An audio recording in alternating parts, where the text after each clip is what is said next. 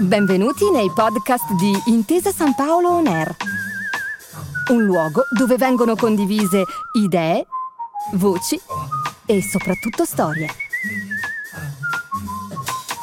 Buon ascolto.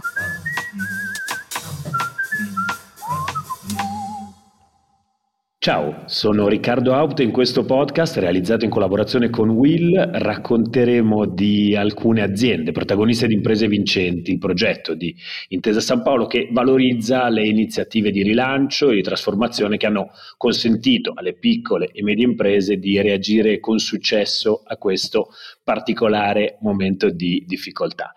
Oggi parliamo di persone, o meglio, dell'importanza delle persone all'interno del quadro aziendale e dello sviluppo eh, delle società oggi in Italia. Human capital, human resources sono una grande sfida oggi per avere, per avere successo. Sappiamo peraltro di quanto proprio in questo periodo eh, la sfida di individuare e trovare capitale umano da una parte con eh, delle skill adeguate ad affrontare un po' le grandi sfide del presente, la digitalizzazione, l'internazionalizzazione sia una grande sfida di per sé. A ciò si aggiunga che questo particolare momento storico di ripresa, eh, sappiamo a livello macro, i dati dicono che le aziende fanno fatica proprio a trovare forza lavoro perché la domanda supera l'offerta. Ne parliamo oggi con due delle nostre imprese vincenti, presenti i nostri ospiti, Sebastiano Salvi, eh, amministratore delegato di Mini Faber. Buongiorno Sebastiano. Buongiorno a voi e eh, presento anche Fabiano Benedetti, eh, amministratore delegato di Beantec. Adesso poi non vorrei essere corretto,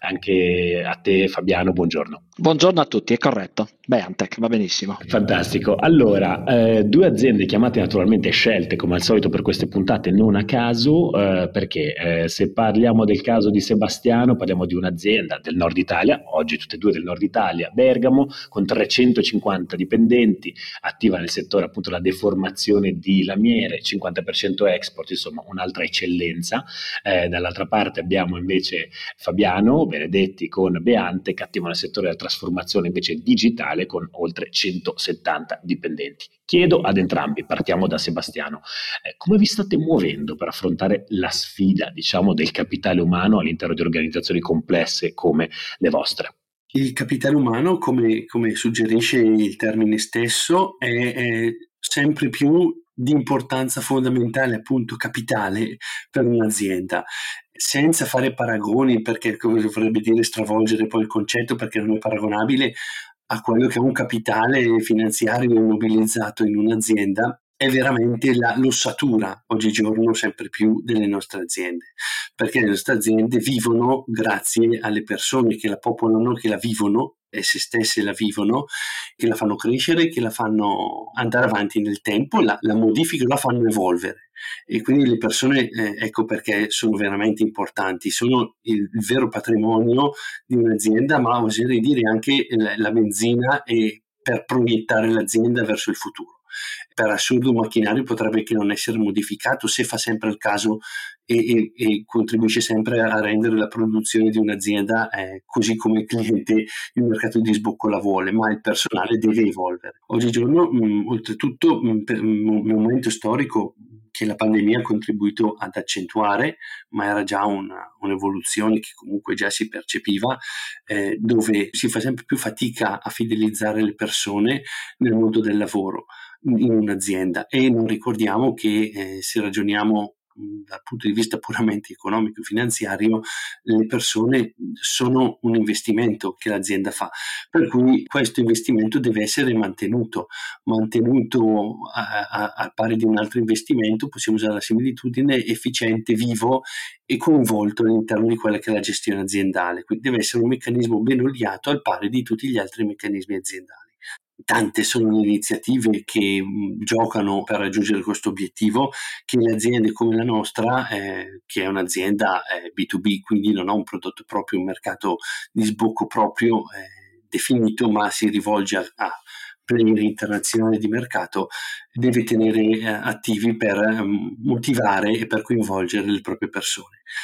Grazie mille, no, allora a questo punto io proverei a cambiare, diciamo, perlomeno di settore merceologico, eh, lo sguardo, chiederei a Fabiano invece cosa vuol dire per voi, se operanti nel settore, eh, diciamo più del digitale, la sfida del capitale umano. Trovate persone adeguate, riuscite a fidelizzarle, come diceva eh, Sebastiano, che è una grande sfida naturalmente anche quella, no? per crescere sul lungo periodo. Eh, quali sono, diciamo, le vostre strategie in questo senso? Allora, anche per noi ovviamente cap- le persone sono un asset fondamentale su cui investiamo quotidianamente. E, ehm, diciamo che ci sono due, due, fasi, c'è la fase di, di, attraction e poi la fase di retention. E in tutte e due noi siamo molto impegnati, il settore in cui lavoriamo, se considerate che c'è uno shortage a livello mondiale di data scientist, data analyst, programmatori, eccetera, fin dall'attraction abbiamo messo in campo delle politiche per cercare di attrarre il più possibile talenti in questa azienda attraverso iniziative come quelle delle collaborazioni con le più importanti università del nord-est dove noi realizziamo progetti di ricerca in collaborazione. Abbiamo realizzato dei laboratori insieme alle università, quindi Trieste, Udine, Padova, Sissa, eh, con cui costruiamo insieme dei percorsi per fare in modo che poi questi ragazzi alla fine o del tirocinio, della tesi, del dottorato di ricerca oppure delle borse di studio vengano poi inseriti nell'organico aziendale. E diciamo che noi abbiamo messo in campo anche azioni di recruiting, facciamo delle, delle academy, quindi eh, organizziamo delle, dei corsi eh, serali per persone a cui mettiamo a disposizione eh, competenze come quelle di big data, del, del machine learning, del, degli sviluppi software, per fare in modo di attirare delle persone che vogliono migliorarsi, vogliono formarsi. creiamo queste academy, selezioniamo dai 12 alle 15 persone le migliori che poi si candidano e poi alla fine le migliori di queste le inseriamo all'interno del, della nostra azienda. Abbiamo anche realizzato diverse iniziative con gli ITS, che per noi gli ITS sono una risorsa importantissima, sono gli istituti tecnici superiori, quelli eh, due anni post diploma, in particolare nell'ambito meccatronico e informatico, dove noi siamo sia docenti che poi siamo anche soci e sostenitori e poi portiamo all'interno dell'azienda degli stage che poi alla fine si completano con l'assunzione del personale. E poi c'è la questione della retention, no? poi una volta che sono stati eh, inseriti all'interno dell'azienda c'è il tema di come creare quell'ambiente collaborativo, quell'ambiente che eh, possa funzionare in modo da eh, farli star bene e continuare a lavorare con noi per un bel po' di tempo.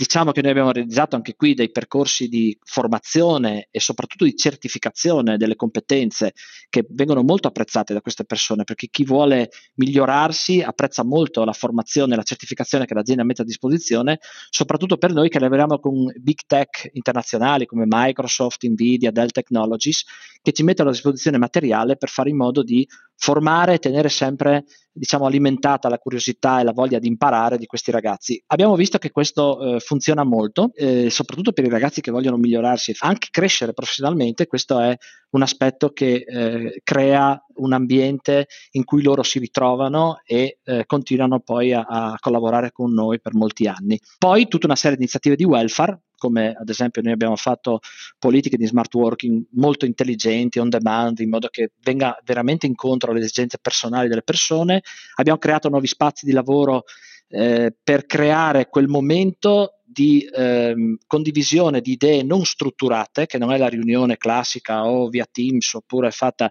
ma eh, creare proprio quei momenti tipo al caffè o a posti tipo di coworking dove le persone si possono confrontare e creare diciamo anche lì delle idee e un, un, un grado di, di, collaborazione superiore a quello che si può avere con riunioni fissate dalle 9 alle 9 e mezza eccetera. Ecco, queste sono un po' il, tutte le iniziative che abbiamo messo in campo.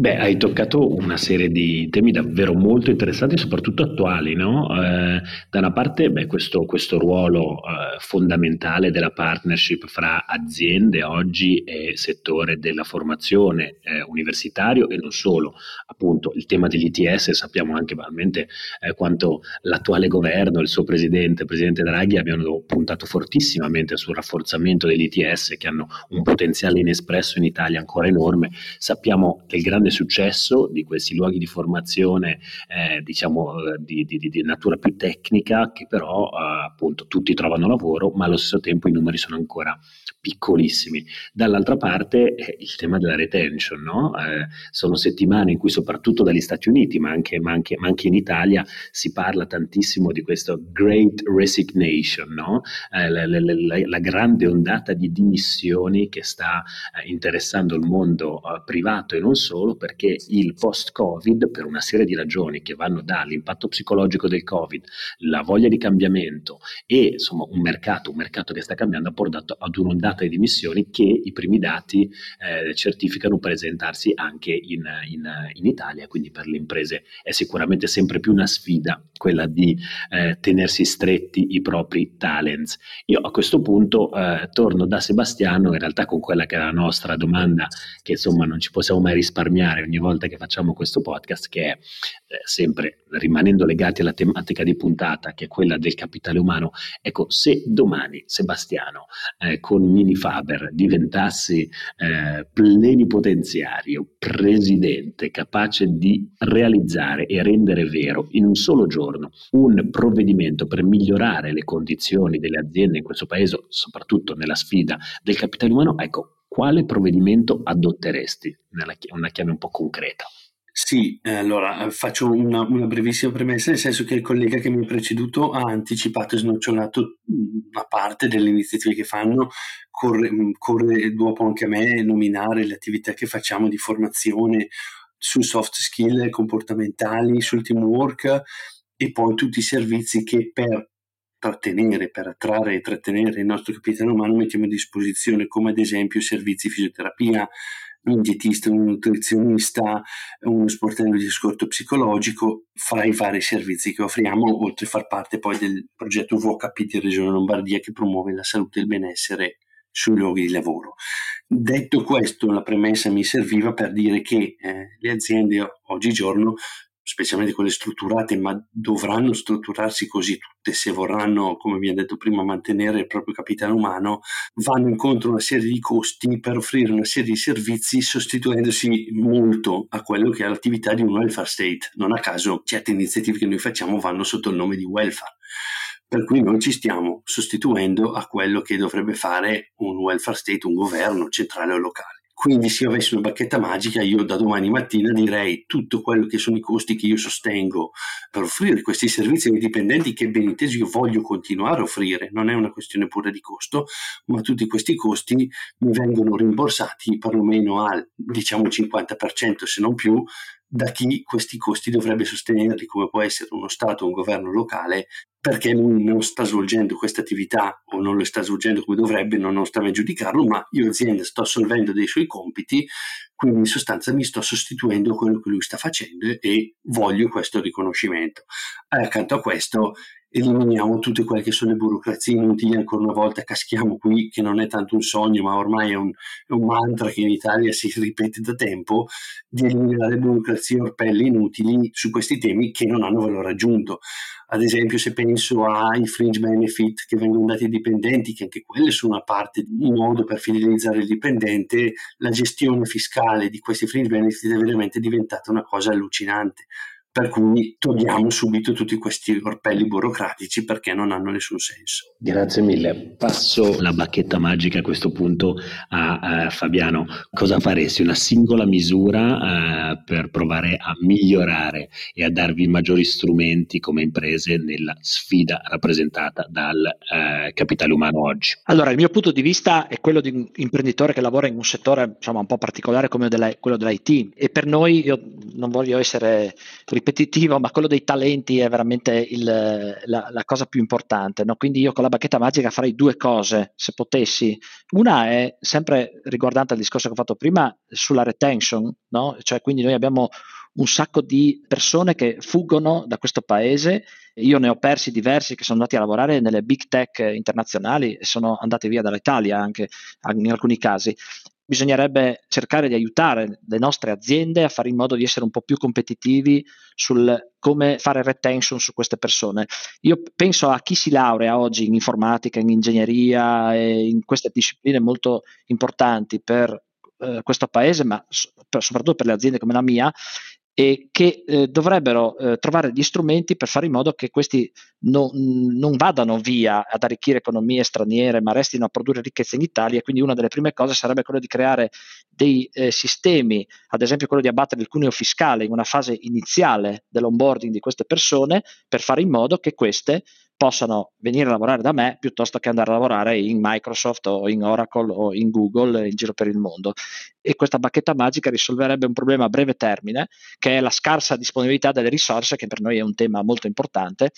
Mentre invece il secondo utilizzo della bacchetta magica lo farei per creare una politica di orientamento più forte verso le scuole, verso i ragazzi, per orientarli verso le discipline STEM,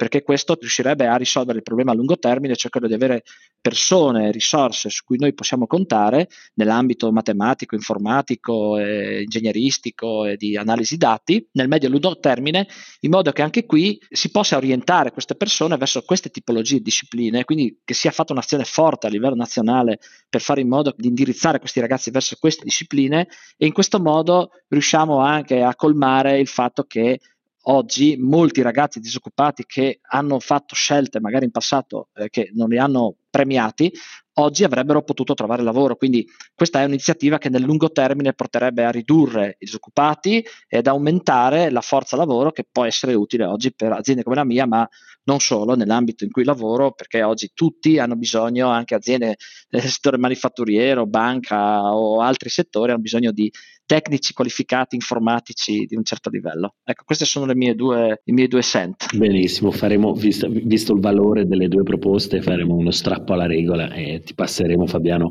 entrambe, entrambe le proposte, le aggiungeremo al, al, nostro diario, diciamo, ideale di, di, di diario. La, la nostra, possiamo, come se stiamo facendo un po' una legge di bilancio ideale qua di, sì, delle sì. imprese vincenti italiane. Allora io ringrazio i nostri ospiti, Sebastiano e Fabiano Fabiano e non posso far altro che darvi appuntamento alla prossima puntata di Imprese Vincenti, sempre qui su Intesa San Paolo On Air. Ciao a tutti e a tutte. Grazie per aver ascoltato i podcast di Intesa San Paolo On Air. Al prossimo episodio.